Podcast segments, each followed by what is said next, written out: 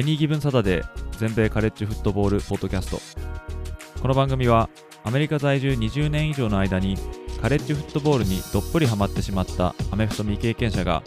このスポーツの素晴らしさを素人の目線で伝えていくポッドキャストです。NFL のことは知っているけれどカレッジフットボールのことはよくわからないという方やもっとカレッジフットボールのことを知りたいという方に少しでも有益な情報をお伝えしていきます。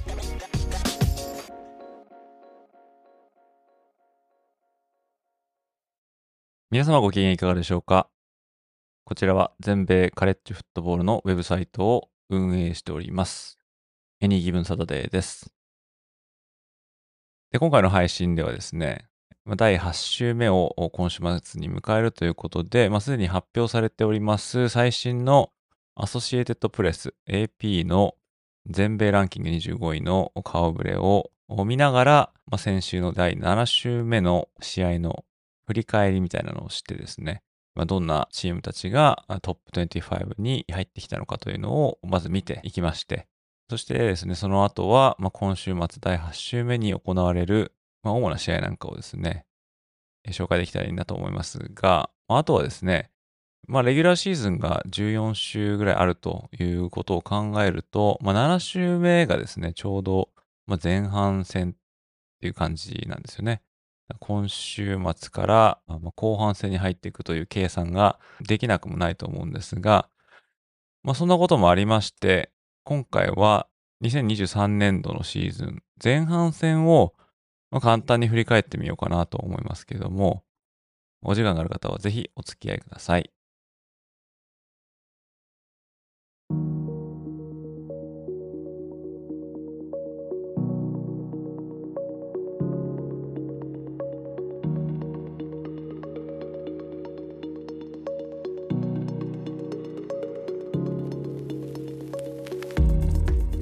では早速ですね、えー、全米ランキング1位から順にご紹介しながら先週の試合を振り返っていきたいなと思います。まず1位はトップ票を43票を獲得したジョージア大学です。開幕時からですね、もう首位を、まあ、守っておりまして、今シーズンは、まあ、3連覇を目指しているという、まあ、チームではあるんですけども、まあ、先週はですね、バンダービルド大学に37対20で勝ちました。ま、ちょっと先制されたっていうところはまああるんですが、まあ、終わってみれば、ね、予想通りの勝利ということになるかなと思いますね。まあ、相手に20点取られてしまったっていうのは、まあ、ちょっと意外かなっていう感じはするんですけども、まあ、そこら辺はバンダビルド大学の、まあ、検討をまた叩いたいということになるかと思いますが、この試合でですね、やっぱり一番のまあ、ニュースというのは、スターのタイトエンド、ブロック・バウアーズ、まあ、彼の怪我だと思いますね。まあ、ちょうどですね、第2クォーターに、まあ、ボールをキャリーして、で、右側のサイドラインに抜けていくときにですね、まあ、相手ディフェンダーからタックルされて、でその時に足首を負傷して、で結局そのまま帰ってこれなかったんですね。で、MRI、これ取りましたら、まあ、ハイアンクルスプレインっていうですね、まあ、足首の捻挫の一つですよね。まあ普通の捻挫よりも少し厄介な捻挫ということみたいで、で結果的にですね、彼は手術しなきゃいけなくなったということで、まあ、戦線離脱を余儀なくされたということになりましたね。ジョージア大学のオフェンスの、まあ、特にキャッチですよね。レシーブではですね、まあ、トップを行く選手ですし、またユーティリティプレイヤーとしてレシーブだけじゃなくて、まあ、結構ジェットスイープとかでも使われるような、なかなかあそういうタイトエンドいないと思うんですけども、まあ、そういうようなですね、貴重な戦力がジョージア大学から、ま、抜けるということになってですね、まあ、今のところ手術もしたんですかね。うん、でも4週間から6週間ぐらい回復まで時間かかるということで、どれぐらいの時期に帰ってこれるのかっていうのは非常に気になるところですけども、ちょうどこの手術の仕方がですね、4年ぐらい前のアラバマ大学のクォーターバックで、今、まあ、マイアミドルフィンズにいますけども、このトゥアタンガバイロアが受けた手術の方法と同じという、まあ、タイトロープっていうね、名前がついてるみたいなんですけども、まあ、それをやるということで、で、トゥアの場合は、3週間で帰ってきたんですね。ま、ただタイトエンドなんで、ブロックバウアーズは、まあ、走ったりとか、キャッチしたりとか、まあ、クォーターバックよりもより、まあ、負担のかかる動きをするということで、まあ、3週間で帰ってくるっていうのはちょっと難しいのかなっていうような話はあ,、まあ、ありますんで、4週間、6週間って言ったら、SAC チャンピオンシップとか、あそういうとこまで入っていきますから、一体どの段階で彼が帰ってくるのかっていうのは、ちょっとジョージア大学にとっては結構死活問題なんじゃないかなって思うんですけども、これが彼らの3連覇に今どんな影響を及ぼすのかっていうのは、まあ、次の試合ですね、えー、を見てみるとわかると思うんですけども、まあ、今週末はバイウィークで、えー、で、次の試合が、ま、伝統の一戦であるフロリダとの試合ということなんで、この試合で、え、バウアーズがいないジョージア、どんなオフェンスを見せるかっていうのはですね、まあ、気になるところかなと思いますね。で、第2位はミシガン大学ですね。ミシガン大学はトップ票が16票入ってまして、先週は11票入ってるんで、トップ票にミシガンを選んだっていう人が5人増えたっていうことになりますね。先週はインディアナ大学を52対7と、まあ、一刀両断して、えー、まあ勝ちました。で、この試合ではですね、ディフェンスが4つのターンオーバーをインディアナ大学からま誘発させまして、まあ、本当ディフェンス力はま抜群ということになりますが、で、またあの得点もですね、まあ、ビッグ10チーム相手にこれ3試合連続で45点以上取ってるんですね。これはですね、ミシガン大学チーム史上、ま、初ということなんで、まあ、ディフェンスも、あま、1試合平均失点数が6.71点ということで、これは全米1位の数字なんですけども、まあ、ディフェンスも良くてオフェンスも良いと。いうですね、隙のないチームにどんどんどんどん仕上がってると、まあ、言えると思うんですけども、ミシガン大学は開幕時からですね、まあ、スケジュールがあんまり厳しくないみたいな話が言われてまして、特にですね、開幕の4連戦、これは初戦がイーストカロライナ、2戦目が UNLB、3戦目がボーリンググリーン、そして4戦目がラトガースと。いうことでですね、まあ、この時ちょうどジム・ハーボー監督がですね、謹慎処分とかなってたんですけども、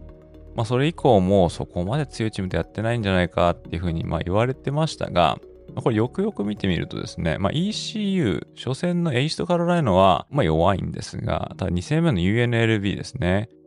彼ら今5勝1敗なんですね。で、3戦目に当たったボーリングリーンは、ジョージア工科大学に勝つというですね、バンクルワスを起こしてますし、で、4戦目のラトガース大学、これ現在5勝2敗なんですね。だからですね、弱いチームって言われていた対戦相手が結構ですね、成績残してるんで、でこれは後々ですね、ミシガン大学のストレングスオブスケジュールっていうのが、まあ、あるんですけども、まあ、どんだけ厳しいスケジュールを勝ち抜いてきたかっていう、まあ、数値ですね。でこれを出すときに、この対戦相手が強ければ強いほど、そのチームたちを倒したっていう価値が上がるということなんで、これミシガンはですね、まあ、確かに彼はチャレンジされてないんですが、対戦相手がまあ、そんなに悪くない成績なんで、これは後々彼らにとっては追い風になるんじゃないかなと思いますし、で、まあ、この後ですね、まあ、強いチームと戦っていきますけども、それに負けさえしなければ、まあ、彼ら3年連続のプレーオフ出場っていうのは、まあ、かなり現実味を帯びてくるんじゃないかなと思いますね。続きまして第3位は、オハイオ州立大学です。オハイオ州立大学はトップ票が1票入ってますね。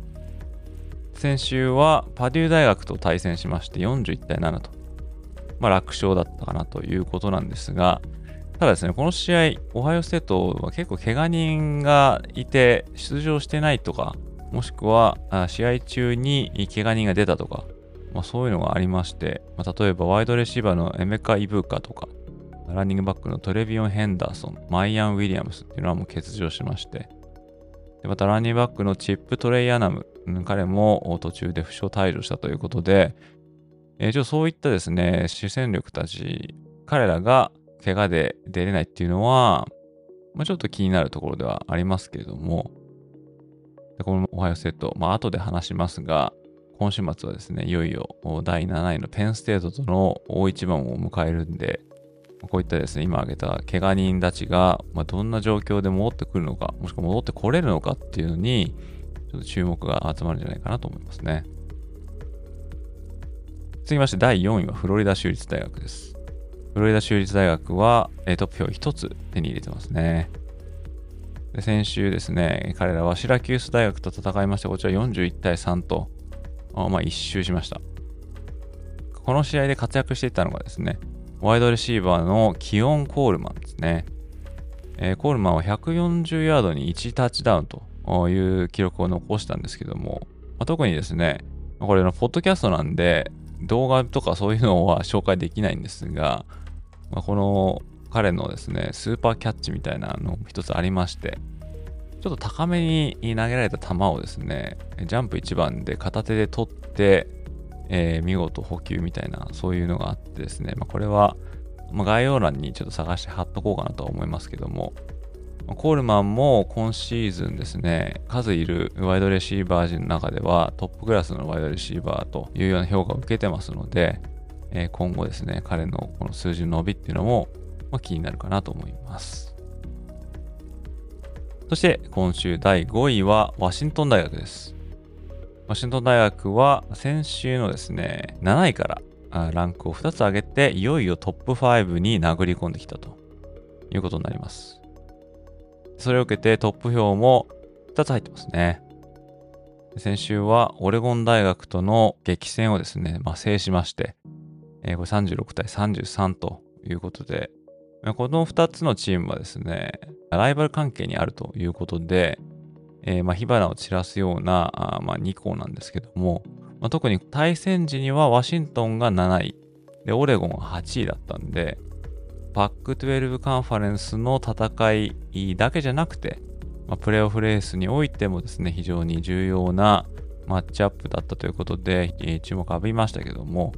まあ、こちらの方はですね、私のホームページの方の、まあ、レビュー記事みたいなのを上げましたので、もし読んでいらっしゃらない方いらっしゃいましたら、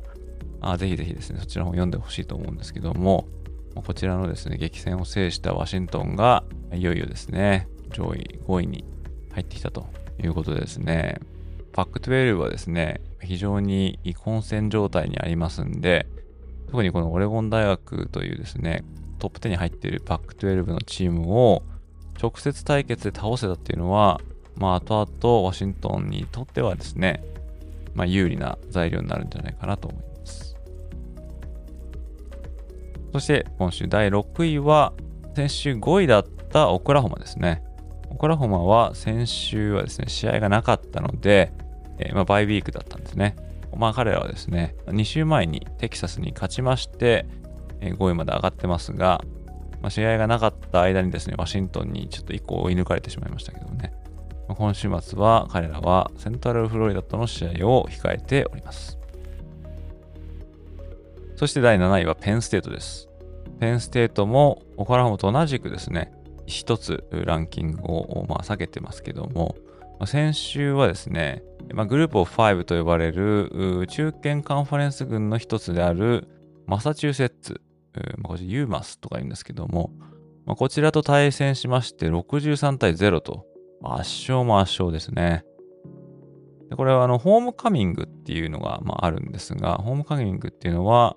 まあ、卒業生たちが一度に戻ってくる、まあ、同窓会みたいな感じですね。ただそれが大学挙げて行われるという、まあ、ものなんですけども、まあ、大抵ですね、ペンステート、これ、まあ、どこの大学もそうなんですが、その大学のフットボールの試合っていうのが、そのホームカミングの、まあ、最大のまあ催し物ということで、でペンステートは毎年、まあ、弱小チームをあてがって、まあ、盤石に勝ってみんなで、まあ、喜ぼうみたいな。まあ、ホームカミングでいっぱい集まってくるのに強いチームと戦って、まあ、負けるっていうこともね、まあ、ないのかなっていうことなんで、まあ、そういうことで今年の生贄みたいなのはマサチューセッツになったといういうことなんですけども、まあ、この63対0っていうのはですね、1991年以来ですね、最もマージンが大きい勝利と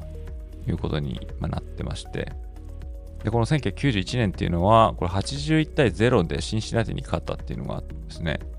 これもなんかアメフトのスコアじゃないみたいな感じですけども、まあ、それ以来の最大マージン、えー、勝利っていうんですかね、えー、そういうのがありました。先ほども言ったように、ペンステートは今回全米3位のオハイオステートとの大一番が今週末待っております。そして全米8位はテキサスです。テキサスは現在5勝1敗。先週は試合がなかったバイウィークだったので、えー、オレゴンが負けたということもあって、1つ9位から上げて、現在8位ということになってまして、今週末は同じテキサス州にキャンパスを構えるヒューストン、こちらと試合が行われることになっております。そして全米9位、今週はオレゴン大学です。オレゴンは先ほどお話ししたワシントンとの直接対決に、まあ、惜しくも敗れまして、えー、ただですね、8位だったんですけども、まあ、その時の激戦のことを考えて、ランキングは1つしか落としてないですね。これは朗報だったんじゃないのかなって思うんですけども、オレゴンもですね、まあ、勝てるチャンスは、まあ、あったかなっていうね、感じの展開で、まあ、これもですね、まあ、記事読んでいただければわかると思うんですけども、まあ、こういうですね、まあ、力が拮抗したチーム同士の戦いっていうのは、得てしてですね、まあ、ちょっとしたミステイクとか、まあ、監督のこのディシジョンメイキングの失敗とか、まあ、そういったことで、ま、勝負が決まってしまうなんてこともね、多々あると思うんですけども、そうですね、まあ、オレゴン、負けてはしまいましたけれども、まあ、この後ですね、パック12のカンファレンスタイトルゲーム、え、こちらの方に再びですね、ワシントンと相まみえるってことも十分に考えられるシナリオだと思うので、今後はですね、ま、今回の敗戦もありますけども、再びまた勝ち進んでいけば、あもうおのずと道は見えてくるかなということでですね、今週末はですね、ワシントンステートとの試合がありまして、ワシントンステートはランクされてたんですが、先週末に、まあ、ちょっと黒星をつけられたということで、ランク外れてますけども、まあ、着実にですね、えー、白星を重ねていくことが、まあ、今の彼らにできることなのかなと思います。そしてですね、全米10位はですね、ノースカロライナ UNC ですね。UNC は未だ6勝0敗で無傷の6連勝を飾ってまして、まあ、先週は12位だったんですけども、そこからランクを2個上げて、いよいよ今季初のトップ10入りを果たしておりますね。先週は全米25位のマイアミ大学とやりまして、えー、こちら41対31で、まあ、競り勝って無敗を守ったということになってますけども、この試合ではですね、クォーターバックのドレイク・メイ、彼はハイズマントロフィーの候補と歌われている、まあ、逸材なんですけども、まあ、彼がですね、この試合で273ヤードに4タッチダウンといったですね、非常に素晴らしい数字を残しまして、でまた、ワイドレシーバーのテズ・ウォーカー、まあ、彼はですね、ケント州立大学からの転校生なんですけども、こちらに転校した際にですね、こちらのノースカロライナセントラル、これは FCS のチームですね。そしてケントステートに2021年から2022年までいて、で、そして今年からノースカロライナに転校してきたんですが、まあ、NCAA がトランスファーのルールをですね、ちょっと厳しくしまして、で最初のトランスファーではそのままプレイすぐにできるっていう風になったんですが、それ以降は1年間はプレイできないというようなルールに変えたんですね。で、それに引っかかって、この3つ目の大学であるノースカロライナ、こちらに転校してきたテズ・ウォーカーは、開幕当初から NCA からプレー資格を与えてもらえなかったんですね。ただ、先々週末に紆余曲折を経まして、プレー資格を与えられて、まあ、出場することになったんですけれども、だから今回ですね、このマイアミ大との試合が今季2試合目っていうことだったんですが、まあ、この試合でですね、6回のキャッチ132ヤード、3タッチダウンということで、まあ、噂通りのですね、素晴らし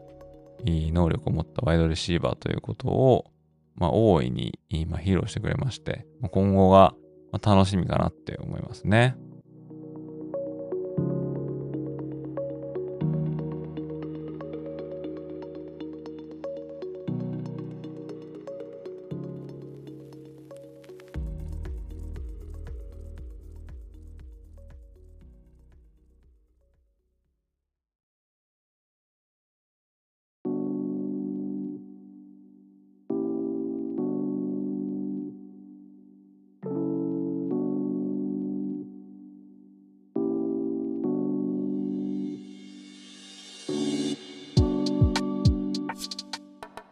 続きまして、ナンバー11のアラバマ大学ですね。アラバマ大学は6勝1敗ということで、えー、ちょっとここ3週ぐらいですね、ナンバー11ぐらいをこうちょっと足踏みしてるっていう感じですね。先週はアーカンソーに、まあ、24対21で勝ちましたが、この試合はですね、えー、まあ、24対3とかでリードしてたんですかね。で、楽勝かなと思ったら、結局後半、えー、追い上げられて、あわよくばみたいな、そんな展開になってしまって、でそんなこともありですね、その1個下にいたノースカロライナに抜かれてしまって、まあ、結局、未だにトップ10に入りきれてないと。そんなチームですね。まあ、この試合ではですね、ミルローが238ヤード2タッチダウン。21回投げて10回成功ということで、まあ、正直5割いってないんですよね、これね。ただ、ヤードパーパス、これ1回のパスで得たヤードの平均が11.3ってなってますんで、まあ、こういったことからも、まあ、ミルローのロングパスが効いてるっていうことになりますよね。成功率としてみては、多分ミドルとかショートレンジが多分低いんだと思うんですよね。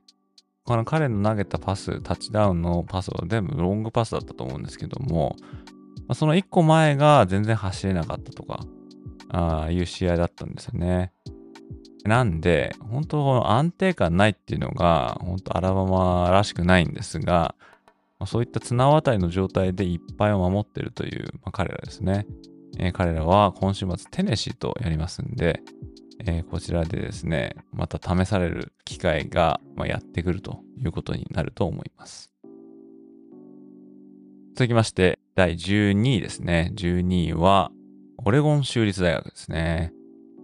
オレゴン州立大学は PAC12 のカンファレンス、まあ、こちらの中で、まあ、来年からですね、もう12って言いながら、まあ、10校がいなくなっちゃうんですけども、その残されたチームのうちの一つが、まあ、オレゴンステートなんですね。で、確かですね、プレシーズンの時もランクされてたと思うんですが、開幕時は18位だったんで、下馬評は高かったんですね。そんな中で、えー、ワシントンステートとの一騎打ちに敗れていっぱいしましたが、もうそのいっぱいを守りながら、いい形で勝っているのでですね、今回12位ということで、前回よりも3つランクを上げてますね。先週対戦したのは UCLA。こちらに36対24で勝っているということなんで、まあ、パック12は現在、勢力図的に言うと、ワシントン、オレゴン、ユタ USC、まあ、こんな感じなんですが、ここをちょっと大外からこのオレゴン生徒がこうまくってくるみたいなね、そんなこともまなくもないのかなっていう、まあそんな感じですね。続きまして第13位。今週の13位はミシシッピ大学ですね。ミシシッピは今回ここまで5勝1敗ですね。先週はバイウィークで試合がまなかったんですけども、そんなこともあって、第7週目のランキングと同じ13位ということで、今週末は同じですね、SEC の西地区に所属してますアーバン大学。こちら日本ではオーバーンということで知られてると思うんですけども、まあ、こちらの大学とやるということになってます。そして今週第14位はユタ大学ですね。ユタ大学は前回16位からランクを2つ上げてまして、先週はカリフォルニア大学と戦って、34対14で、まあ、勝ったんですが、まあ、彼らは本当に堅実っていう言葉が似合う、まあ、チームで、強いディフェンスとランでご了承してくるオフェンスという印象がま高いですけども、まあ、このカリフォルニア大学との試合ではですね、ランで317ヤードと。これアテンプト53って書いてますからね、53回も走ったっていうのはなかなかすごいですよね。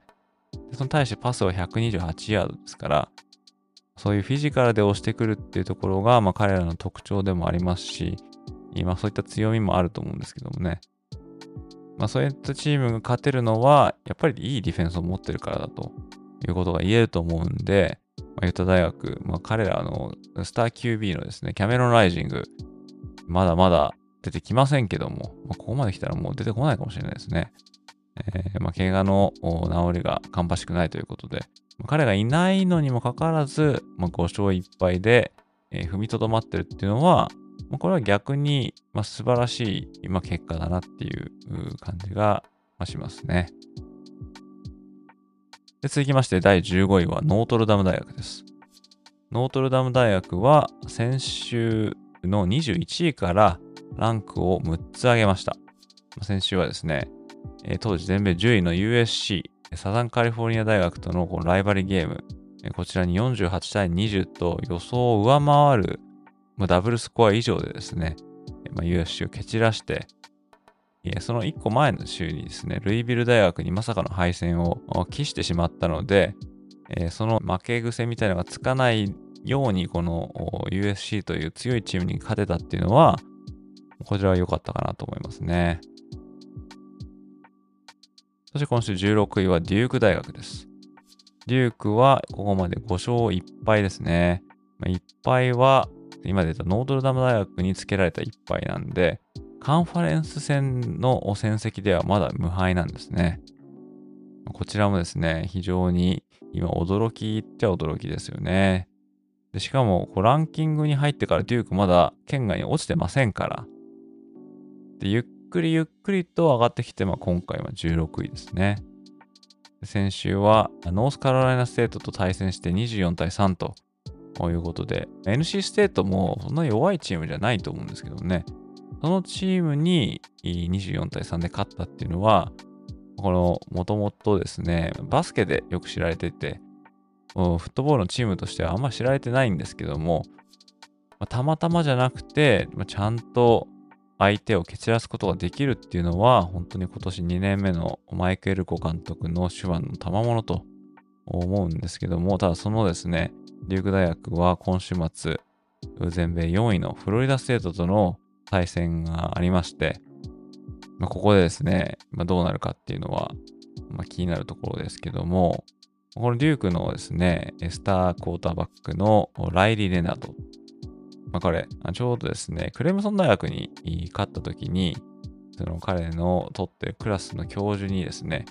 今宿題の締め切りをなんとか延長してくれなんて言ってね、えー、訴えていたっていうあのクォーターバックですね。えー、彼ですね、ノートルダムとの試合の時に足首怪我しまして、未だにですね、まだ戻ってきてないんですね。で、デューク大学のオフェンスはもうライニー・レナードありきのものだというふうに言われてましたんで、で現在ですね、彼が戦線離脱してる中で、しっかりと勝ち星を拾えたっていうのは、本物のチームができてるんだなっていうような、まあ、印象を、まあ、強くさせてくれたということで、まあ、ちょっとですね、肩入れしたくなってしまうようなチームかなと思いますね。そして今週17位はテネシー大学です。テネシーは先週の19位タイからランクを2つ上げてきました。先週はテキサス A&M 大学と戦いまして、こちら20対13と、勝ちましたが、内容的にはですね、ちょっとしょっぱいようなオフェンスが全くないっていうね、そんな展開だったんですが、逆に言うと、どちらもディフェンスが素晴らしいということも言えると思うんですが、特にテネシー大学の今年のディフェンスは昨年と比べると、かなりグレードアップしてるって言われてますんで、このディフェンスがですね、今週末戦うアラバマ大学のオフェンスをどう止めるのかっていうのは、まあ、見どころなんじゃないかなと思います。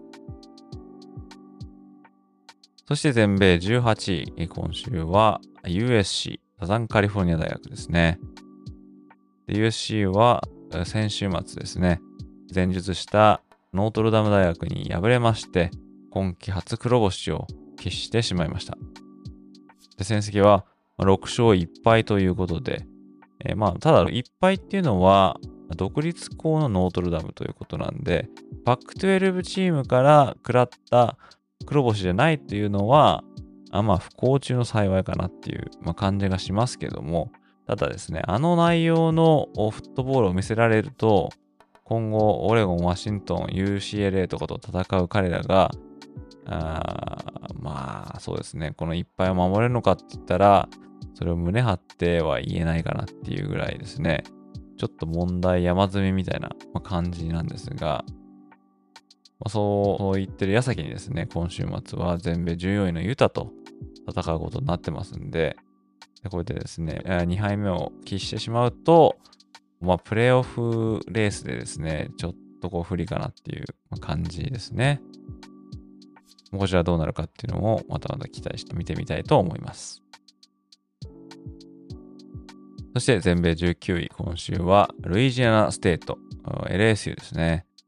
LSU は5勝2敗で、まあ、2敗の中ではノートルダムに続いて2番目に高いチームということになってますけども、まあ、先週はアーバン大学と戦いまして、48対18で完勝したことで、えー、全米のランクを22位から3つ上げて、えー、今週19位に、まあ、ちょっと上がったということですね。まあ、こちらのチーム、ーまあ、クォーターバックのジェイレン・ダニエルズがあすこぶる好調ということで、えまあ、彼はアリゾナステートからの転校生なんですけども、まあ、いい転校生を LSU は拾ったなっていう、そんな印象がありましてですね、まあ、2敗してしまったことがちょっと痛いんですが、でもこのパフォーマンスだけで見てると、ここジェイデン・ダニエルズがハイズマントロフィー級のクォーターバックと、まあ、言っても、まあ、過言ではないのかなと思いますけどもね。えー、ただやっぱりこのハイズマン、まあ、こちらの方もちょっと後で話そうかなと思いますが、チームの動向っていうのも結構関わってくるんで、まあ、LSU はですね、まあ、このダニエルズの個人賞のためにやってるわけじゃないと思いますが、着実にですね、この2敗を守って、もっともっと上を狙っていけばですね、まだこの SEC の西地区代表としてタイトルゲーム出るっていう可能性は十分残されてますんで、えー、もう彼らの今後の動向、期待して見ていきたいかなと思います。そして全米20位、今週はミズーリ大学です。ミズリ大学は県外からの復活ですね。2週間前に入ってたんですけども、負けた影響で1回落ちましたが、今週は先週の時点で24位だったケンタッキーに38対21で勝ちまして、再びランキングに戻ってまいりました。でこのミズリ大学はですね、ケンタッキーの試合で、このパンターがですね、このパントをするかと見せかけて、長いボールを放って、これが予想以上にいいパスでタッチダウンにつながったなんていうね、えー、プレーもありますんで、で、彼のこのプレーが引き金となって、ケンタッキーのホームで、えー、彼らを倒せたっていうのは、まあ、大収穫だったんじゃないかなと思いますね。もうミズーリ、まあ、6勝1敗ということで、侮れないチームだと思いますね。続きましては、全米21位。えー、こちらはルイビル大学となってます。ルイビル大学はピッツバーグ大学と対戦しまして、でピッツバーグは1勝しかしてなかったんですけども、あまさかの敗戦となってしまいました。まあ、ルイビルはその前にですね、ノートルダム大学に勝ってまして、で、それでちょっとですね、運全部使い果たしちゃった。まあそういう言い方ちょっとおかしいかもしれないんですけども、もうちょっとですね、ここで負けるかって思わされてしまいましたね。それまで6勝0敗の無傷の6連勝だったんで、ノートルダムを倒した後にピッツバーグに負けちゃうかっていうのはね、ちょっとこけてしまいますけども、まあそれがですね、大学生という未熟な選手たちが集まってるカレッジフットボールの、まあ、醍醐味なのかもしれないですよね。まあ、そんな感じでですね、ルイビル大学、まあ、負けはしましたが、なんとか21位で踏みとどまったということになっております。そして全米22位は空軍士官学校、エアフォースですね。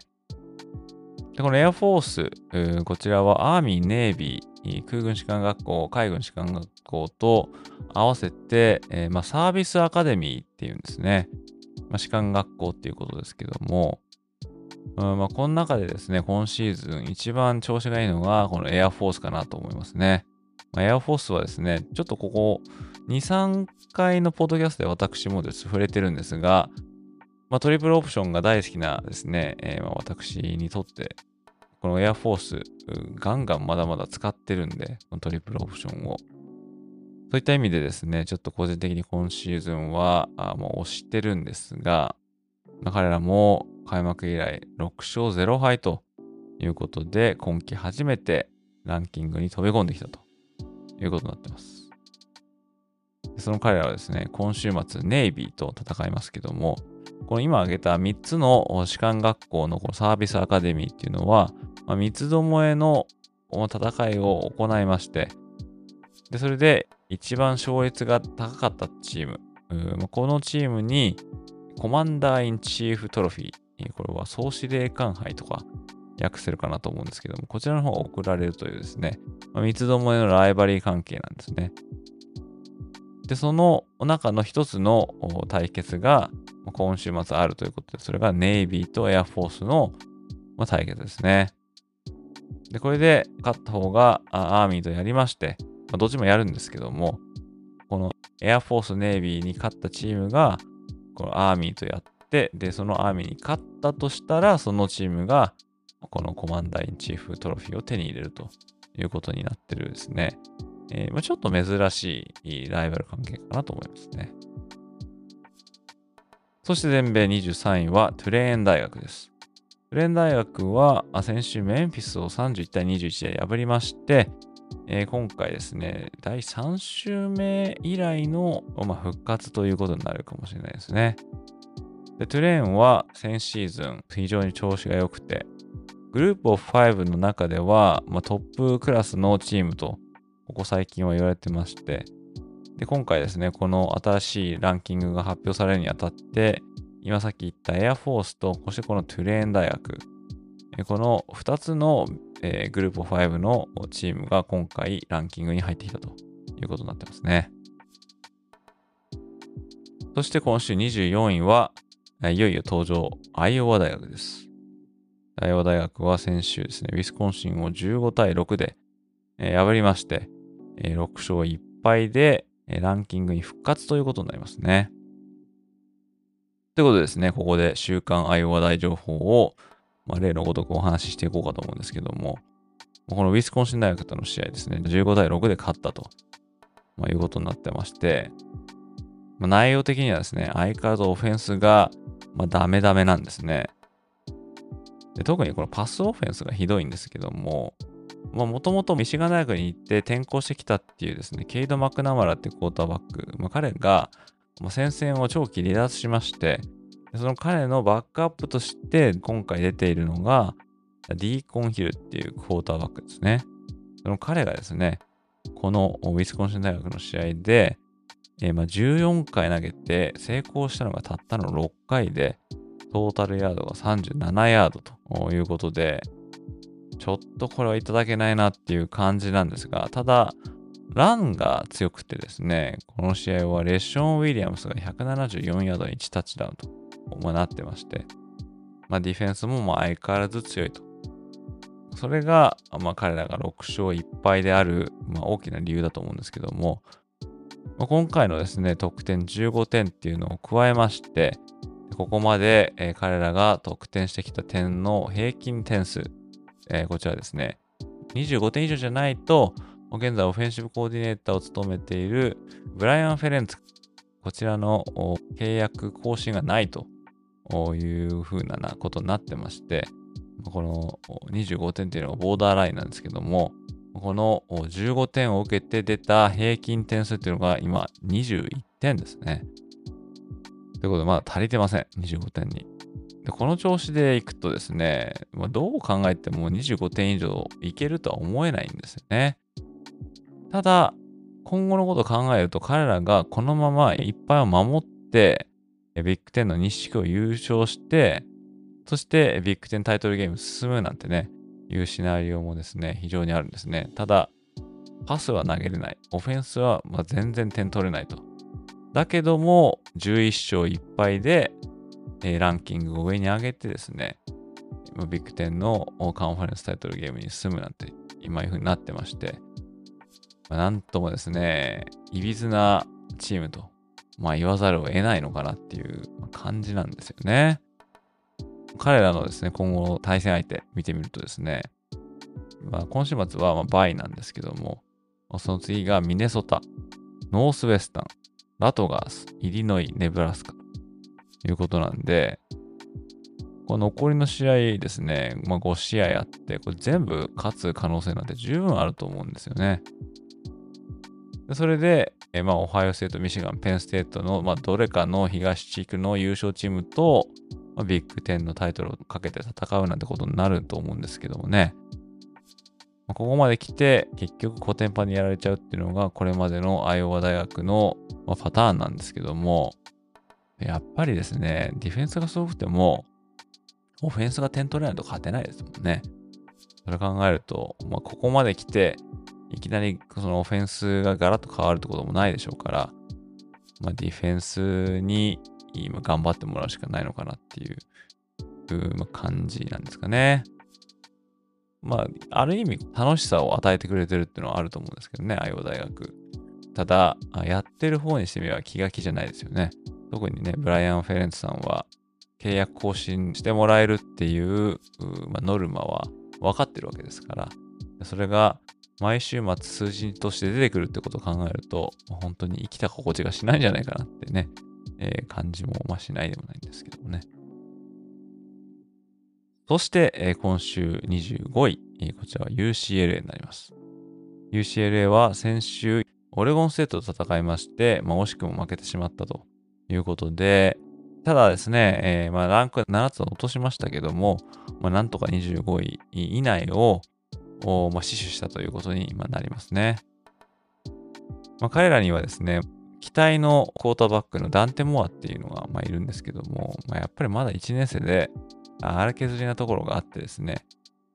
今シーズンは我慢の年かなっていう、そんなイメージが、まあ、ありますが、まあ、これも監督のチップ・ケリー監督が、まあ、どんな風な色に染めていくかっていうのはね、今シーズンだけじゃなくて、今後、今回の1年生時でのですね、経験を生かして、まあ、どこまで今後伸びていけるのかなっていうのは、まあ、気になるところかなと思います。で、以上がですね、トップ25に今回顔を連ねたチームなんですけども、まあ、逆にですね、落ちてしまったチームっていうのもありますね。えー、まずは19位だったワシントン州立大学、えー、そして23位だったカンザス、24位のケンタッキー、そして25位のマイアミ、こういったチームがそれぞれ負けまして、ランキングを落としてしまってますね。でワシントン州立大学はアリゾナ大学とやったんですけども、アリゾナの方がですね、44対6で、えー、まさかまさかのワンサイドゲームということなんですけどもね、まあ、アリゾナはですね、その前の週に USC に、いやあともう少しでアップセットってとこまで行ったんで、ちょっと残念だったかなっていう感じですけども、えー、そしてカンザスはオクラホマ州立大学に敗れました。ただ、一方的に敗れたんじゃなくて、ちゃんとですね、行ったり来たりしながらっていうところが、まあ、今回のですね、まあ、カンザステートの力が、まぐれじゃないんだっていうのをね、まあ、教えてくれたかなと思うんですけども、残念ながら落ちてしまいましたね。あとはですね、ケンタッキーですね。ケンタッキーは、あ、まあ、ミズーリ大学に敗れまして、えー、これホームで敗れたっていうことなんですけどもね。えー、ミズーリが圏外からランクしてきた、その代わりではないですけどもね、えケンタッキーは、まあ、落ちたと。いうことになってまして。で、あとはマイアミ大学ですね。マイアミは全米今季10位の UNC、ノースカロライナと、え戦って、え負けまして。で、まあ、こう、ランキングから落ちてしまったということになってますね。まあ、その他にはですね、まあ、ヒューストン大学がヘイル・マリーでウェストバージニアに勝ったとか、あとスタンフォードがコロラドに大逆転勝ちしたとか、まあ、こういう試合もありましたけども、まあ、このコロラド大学の試合ね、えー、前半まで見てたんですけどもね、その時に29対0で前半を終えたんですね。この時点で私はもう眠くて寝ちゃったんですけども、起きてみたら46対43のオーバータイムの末にスタンフォードが勝ってるというですね、なんともすごい、カレッジフットボール市場でも、稀に見るカムバックを見せて、スタンフォードが勝ったということで、コロラド、開幕時にね、3連勝して、かなり話題を重なってましたけども、今のところ4勝3敗で、3つもですね、黒星ちょっと増えてしまったんで、まあこれが実際の、ま、力なのかなっていう、ま、ところですけども、やっぱりでもね、見てる側からすると、まあ、ディオン・サンデス監督を率いるコロラド、このままひょっとしたら上までいけるんじゃないかって思ってしまうと思うんですけどね。まあやっぱりこのロースターの厚みのことを考えると、まあここが限界なのかなっていう感じがあましますね。もちろんですね、今後、リクルーティングを経て、どんどんどんどんこういい人材が入ってくれば、あまあ強くなっていくと思うんですけども、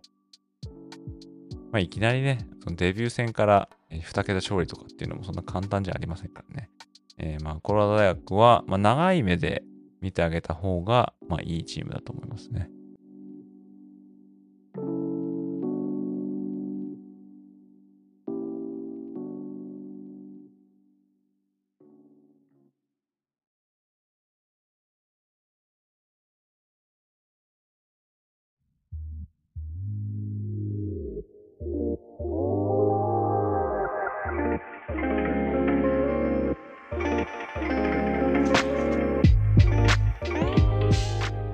では、ここからはですね、前半戦を終えてっていうことでですね、まあ、最初の7週間を簡単に振り返ってみようかなと思うんですけども、まずはですね、こ通常の上昇チームっていうのもあると思うんですけども、その中でも、クレムソン、LSU、アラバマ、まあ、特にクレムソンの苦戦がですね、非常に目立つかなと。で、このクレムソンは開幕時に9位、LSU が5位、で、アラバマが4位だったんですけども、今のところこのうちどれもトップ10に今いないんですよね。で、クレムソンのアラバマっていうのは2015年からもう毎年対戦してるような、まあそういったチームで、まあ一時期ね、もう見飽きたよみたいな風な感じで見られたと思うんですけども、で、アラバマは今11位でなんとかしがみついてますけども、クレムソンはもうランキング外に落ちてしまったということで、こういったチームがですね、ちょっと上にいないっていうのはいつもと違うなっていう感じがしますね。これはちょっとこうすごい人、新鮮に映ると思うんですけども、まあ、その新鮮っていう意味だと、まあ、今回はですね、特にトップ10とかにはですね、今までいなかったようなチームが、まあ結構いたりしますよね。えー、まあ例えばフロリダ州立大学とか、ワシントン、テキサス、デューク、まあ、デュークは一応トップ10じゃないですけども、こういったですね、今まで見たことないようなチームがランキングに顔を連ねてるっていうのは、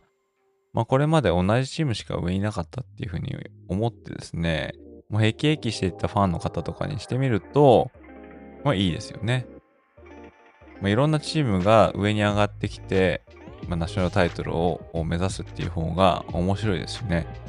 やっぱ同じチームばっかり勝つっていうのは、まあ、そのファンはいいですけども、それ以外のカレッジフットボールファンにしてみれば、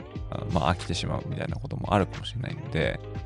そういった意味では、まあ、クレムソンとか、まあ、アラバマとか上にいない代わりにですね、今まで見たことないようなチームが上にいるっていうのは、まあ、エンターテインメント性で考えると、まあ、素晴らしいんじゃないかなと思ったりもしますけども。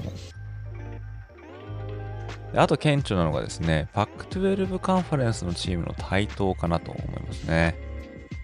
でこのポッドキャストとかですね、ずっと聞いていただいている方はもうご存知かもしれませんけども、来年からですね、パック12から、えー、実に10チームがいなくなるということで、で、そのですね、内訳っていうのをちょっと見てみましょうか。でまず USC がビッグ10、ワシントンもビッグ10、で、オレゴンもビッグ10。ユタがビッグ12。アリゾナもビッグ12。 UCLA がビッグ10。で、スタンフォードが ACC。コロラド大学がビッグ12。カリフォルニアが ACC。アリゾナステートがビッグ12ということで、残ってるのがオレゴンステートとワシントンステート。この2個だけになったと。これがですね、開幕直前に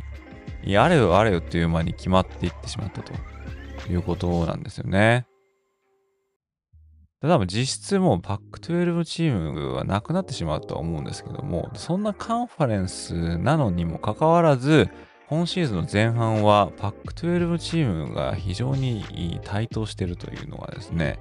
なんとも皮肉だなと思ったんですけども、まあ、一時はですね、このパック12から7チームがランクインしてまして、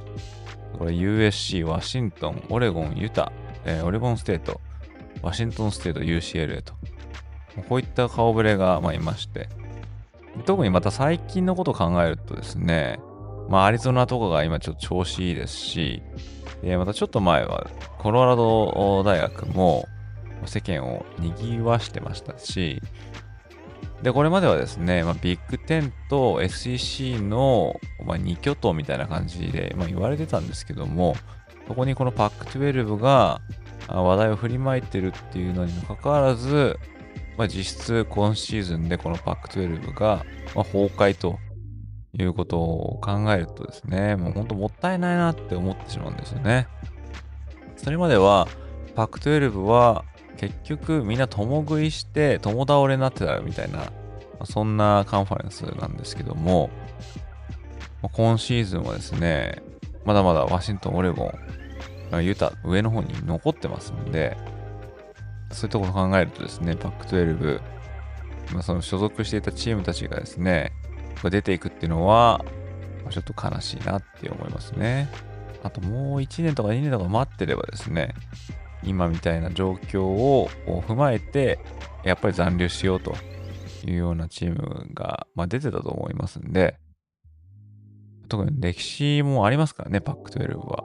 もったいないっていう言葉しかないなっていう感じですけども、これもカレッジフットボールの佐賀なのかなっていう感じですね。あ、あと前半戦はですね、やっぱりこのコロラドフィーバーっていうのはすごかったと思います。今年からコロラドはディオン・サンダース監督によって率いられてまして、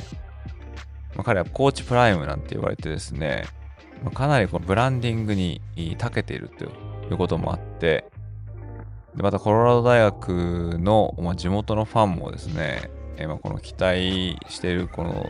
度合いがすごいということで、シーズンチケットが完売したりとか、スタジアムが満員になったりとか、あそういったことがあってですね、で、また3連勝してるんですね。コロラド大学は。そこでちょっと波乗ってましたが、ただ、オレゴン、USC、まこういったところと戦って、えー、で土をつけられただけでなくて、えー、ちょっと話しましたけども、スタンフォードにまさかの敗戦を喫すということで、期待度というか、ワクワク度みたいなのが冷めてしまったところはまああるんですけども、ただやっぱ彼らの動向、まあこれはね、もうコーチプライム、彼に今尽きると思うんですけども、まあ、その当時のこのバズ度がちょっと減ってしまったかなというのはありますが、まあ、今後ね、またこの1年で終わりじゃないですから、まあ、シーズンまだ残ってますし、今後長い目でこのコロラド大学がディオン・サンダース監督のもとでどうなっていくかっていうのは、まあ、期待してみていきたいというところですけども。そしてですね、まあ、ハイズマントロフィー、まあ、こちらの方にもちょっと触れてみようかなと思うんですけどもね。まあ、ハイズマントロフィーはカレッジフットボール界において、えー、最も貴重な個人賞と言われているものですね。まあ、MVP っていうふうに言われると思うんですけども、まあ、この歴史的なことを考えると、まあ、カレッジフットボールのアマチュアスポーツではありますけども、このハイズマントロフィーっていうのは、あまあ、誰しもが知ってる、まあ、アワードの一つということになると思うんですね。で、開幕時からこのハイズマントロフィーの候補者っていうのは、いろんなところで紹介されてますけども、これがですね、まあ、時をと時を経て、どうなっていくのかっていうのは、あまあ、毎年ですね、このいろんな動きがあるんですけども、まあ、今のところですね、残っているハイズマントロフィーの、まあ、候補っていうのはですね、まあ、個人的に抜擢、抜粋させていただいたんですけども、まあ、例えばですね、ワシントンのマイケル・ペニックス・ジュニア、ミシガンの JJ マッカーシー、ノースカロライナのドレイク・メイ、フロリダステートのジョーダン・トラビス、オクラホマのディロン・ガブリエル、ペンステートのドリュー・アラー、テキサスのクイン・ユアーズ、LSU のジェイレン・ダニエルズ、そして昨年の受賞者でもある USC のケイレブ・ウィリアムズと。あまあ、こんな選手がおそらく最終候補みたいな感じに、まあ、なるとは思うんですけども、で、まだね、7週とか残ってますし、で、直接対決とかもありますんで、で、大体ですね、このハイズマントロフィーの受賞者、これは、それなりに成績を残したチームから出てるっていうのが、まあ、あるんですね。4敗も5敗もしてるようなチームでものすごいパフォーマンスをし続ける QB がいたとしても、やっぱそのチームの戦績に足を引っ張られるっていうところは、まあ、あると思いますんで、まあ、ある程度上を狙えるチームにい,、まあ、いないと、トロフィー獲得っていうのはまあ難しいのかな。もしくは、ある程度結果を残しているっていうことも言えると思うんですけども、まあ、例えばですね、えーまあ、昨年の受賞者、ケイレブ・ウィリアムス。でこの彼が率いている USC は、あ昨年のニューイヤーズ6ボール、これコットンボールに出場しましたし、あとパック12のカンファレンスタイトルゲームにも出場したと。どっちも負けてしまったんですけども、そういった大舞台に出ているという、この事実ですね。あとは2021年の受賞者であるいやアラバマ大学出身のブライス・ヤング。この時彼はナショナルタイトルゲームに出場しましたし、SEC では優勝もしているということですね。でまた2020年の受賞者、こちらデバンテ・スミスですね。アラバマのワイドレシーバーだった選手ですけども、この時のアラバマはナショナルチャンピオンシップに出場して見事優勝してますし、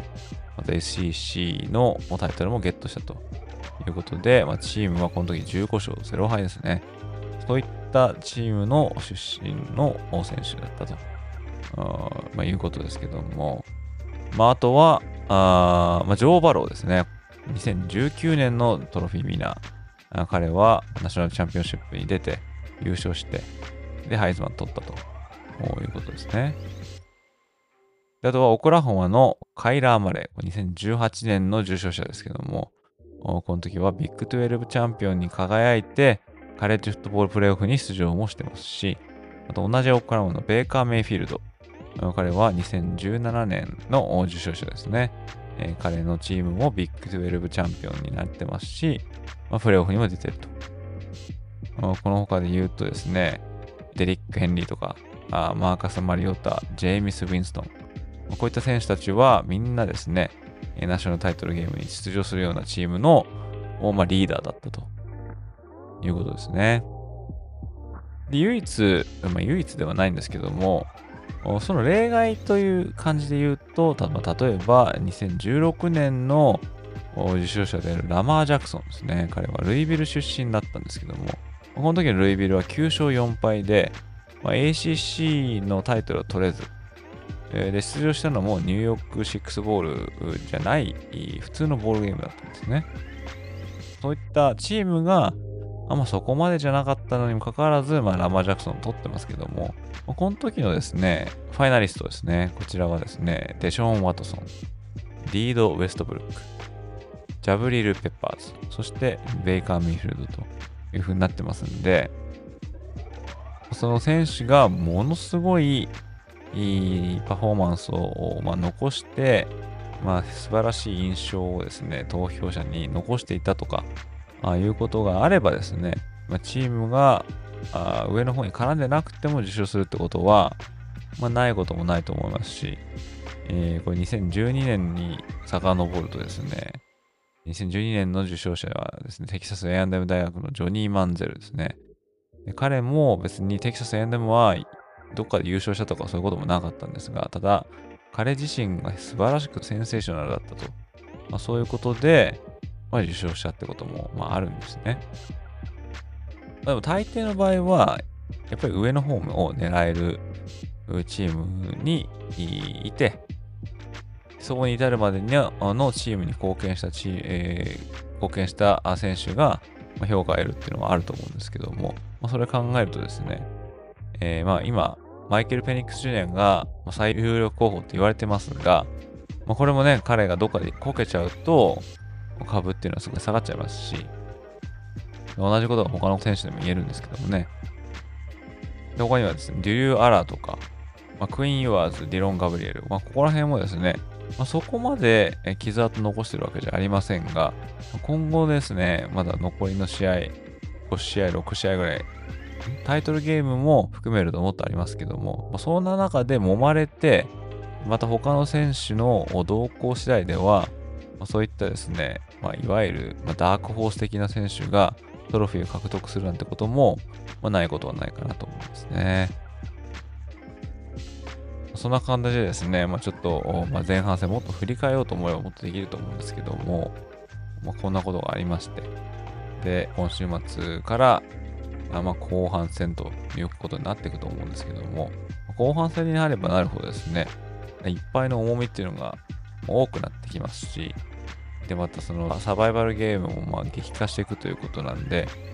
ちょっとピリピリした週末が、ここからどんどんやってくると思うんですけども、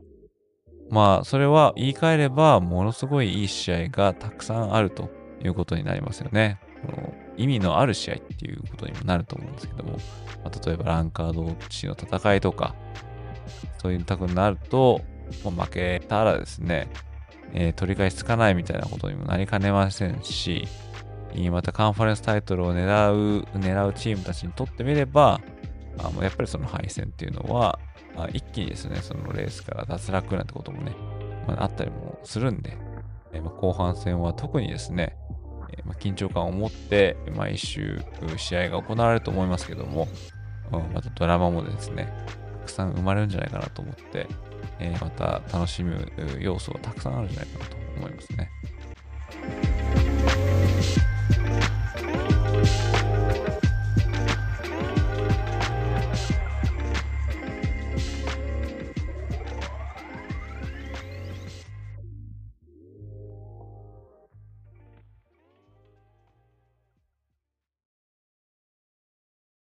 ということでですね、最後にですね、今週第8週目に行われる試合の中から特に注目したい試合をですね、まあ、数試合簡単に紹介して、今回終わろうかなと思いますね。今週末行われる試合の中でやっぱりですね、最も注目を浴びるっていうのは、まあ、ペンステートとオハイオステートのビッグ10の東地区対決ですね。このビッグ10の東地区には、ペンステート、オハイオステート、ミシガン、これ今のところ全部3チームとも無敗なんですけども、この三つどもえが毎年ですね、行われますが、特に今年はペンステートが調子がいいんで、この7位と3位の対決ということで、えまあ、ビッグ10のタイトルを取るには、まあ、この試合負けられないなっていう感じですけども、今のところですね、ペンステートとオハイオステートの対戦成績は23勝14敗で、えー、まあオハイオステートが勝ってるんですが、あただオハイオステートはですね、今のところ6連勝中なんですね、ペンステートに。現在、ペンステートの監督を務めている、まあ、ジェームス・フランクリン監督、もう今年で9年目とかですかね、えー、結構経つと思うんですけども、今年がまあ6勝0敗で素晴らしい開幕ダッシュをまあ切ってますけども、これまでですね、実はアウェーの試合とかで、トップ10チームには1回も勝ってないとか、大舞台で弱いっていうようなことを言われてる監督さんなんですよね。なんで、まあ、今回ですね、オハイオステートの、まあ、ホームゲームなんで、ペンステートにしてみればアウェーですけども、まあ、ここでまた負けてしまうと、まあ、ある程度は強いけど、それ以上上にはいけない監督っていうレッテルをですね、えー、もう貼られてしまうので、まあ、フランクリン監督にしてみれば、いよいよですね、この試合、満を持してオハイオステートを倒して、えー、そういったジンクスを、まあ、断ち切ってほしいなっていう気は、まあ、するんですけども、ただですね、オハイオステートでペンステートが最後に勝ったっていうのはですね、2011年ですからね、もう12年前ですよね。この時に20対14で、えー、ペンステート勝ってますね。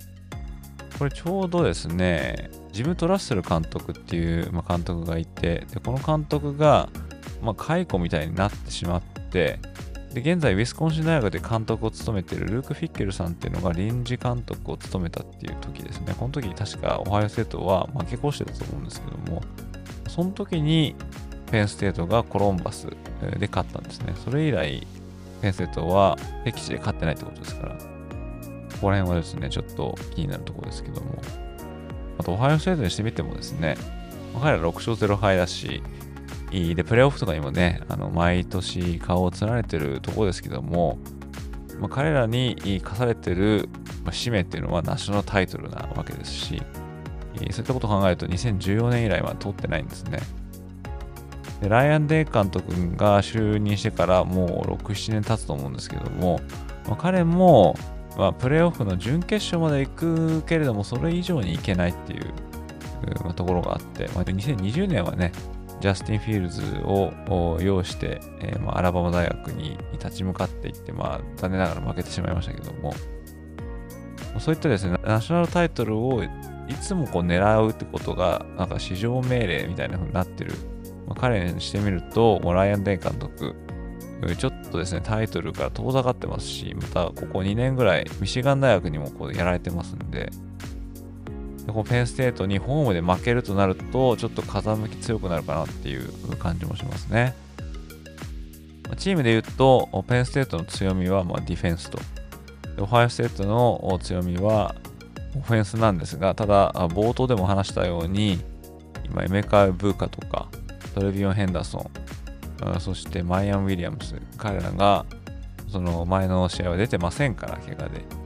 だから、そういったスター選手のまあ、怪我の状況ですね。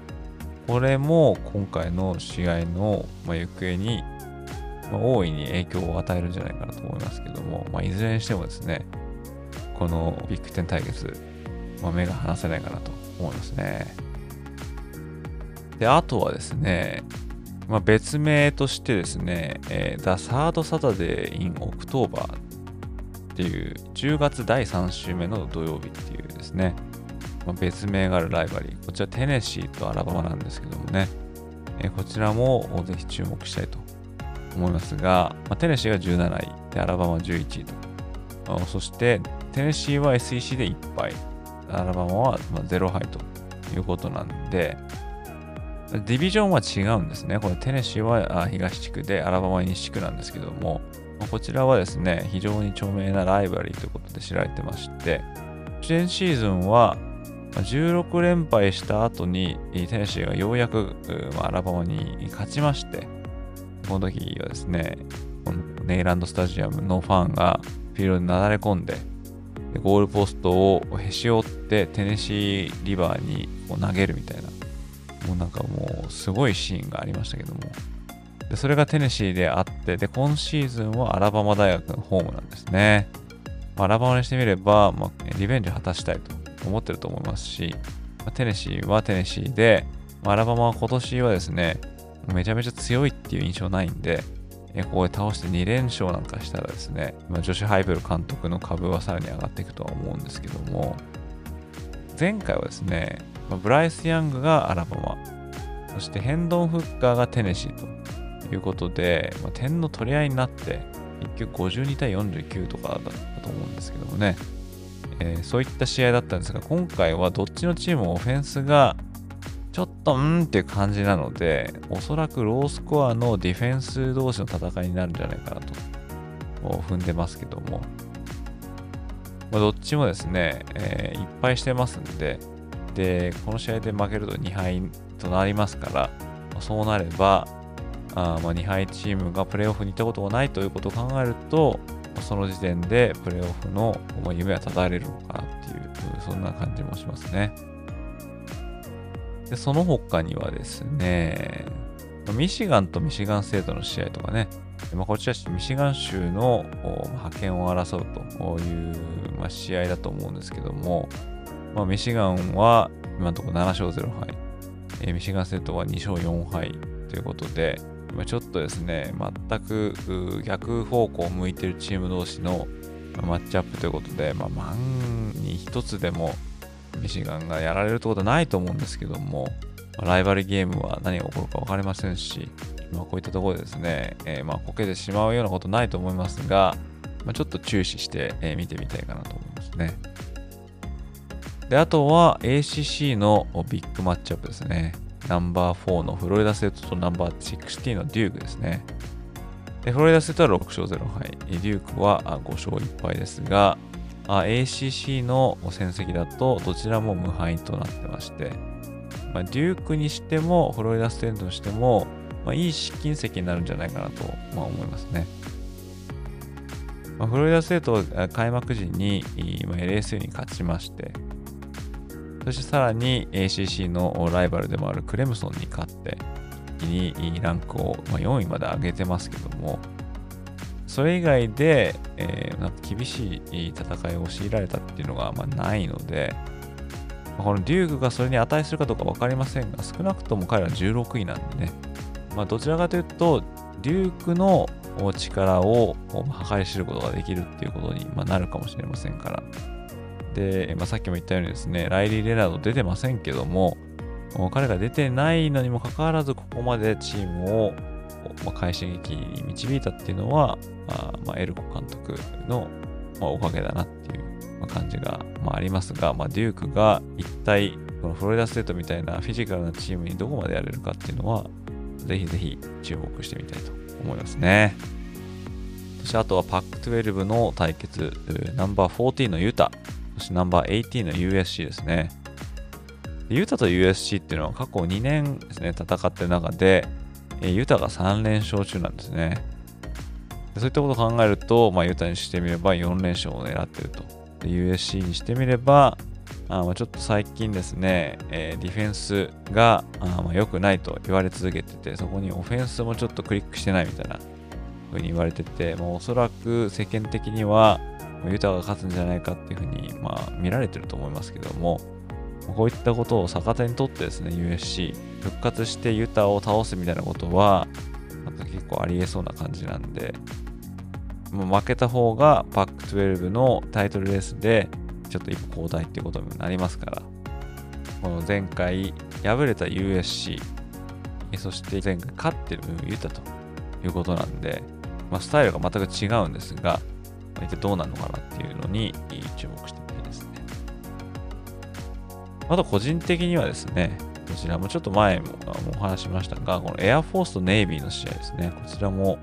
ちょっと見てみたいかなって、まあ、思うんですよね。まあ、エアフォースはあもうもうゴリゴリのトリプルオプションのランでくるっていうチームですね。前回ですね、ワイオミング大学とやりまして、これカラックも、逃げ切ったんですけども、この時のスタッツを見るとですね、まあ、ランで走ってるのが356ヤードですからね。えー、こんだけ走ってるっていうのはすごいですよね。53回のキャリーですから。えー、まあ、こういったエアフォースが、まあ、ネイビーももともとはトリプルオプションを使ってましたが、まあ、ちょっと監督変わりまして、まあ、多少変わってるのかなっていう感じですけどもね。えーまあ、この2チームもライバル関係なんで、ライバル関係にある試合は、ま、何が起こるかわからないとということを考えれば、あひょっとしたらすごいいい試合になるかもしれないですね。まあそんなところですかね。他にも、見どころあるところいっぱいあると思うんですけども、おまあ、この第8週目もですね、まあ、サバイバルレース、もしくはカンファレンスのタイトルの行方を占うような、そんな試合も、ま、たくさんありますんで、ま、こちらの方もですね、時間が許す限りですね、えー、皆さん見ていただいて、えー、また一緒にですね、こう一喜一憂していくのもいいんじゃないかなと思います。ということで今回はここまでとなります。最後までご視聴いただきありがとうございました。また次回のエピソードでお会いいたしましょう。それでは失礼いたします。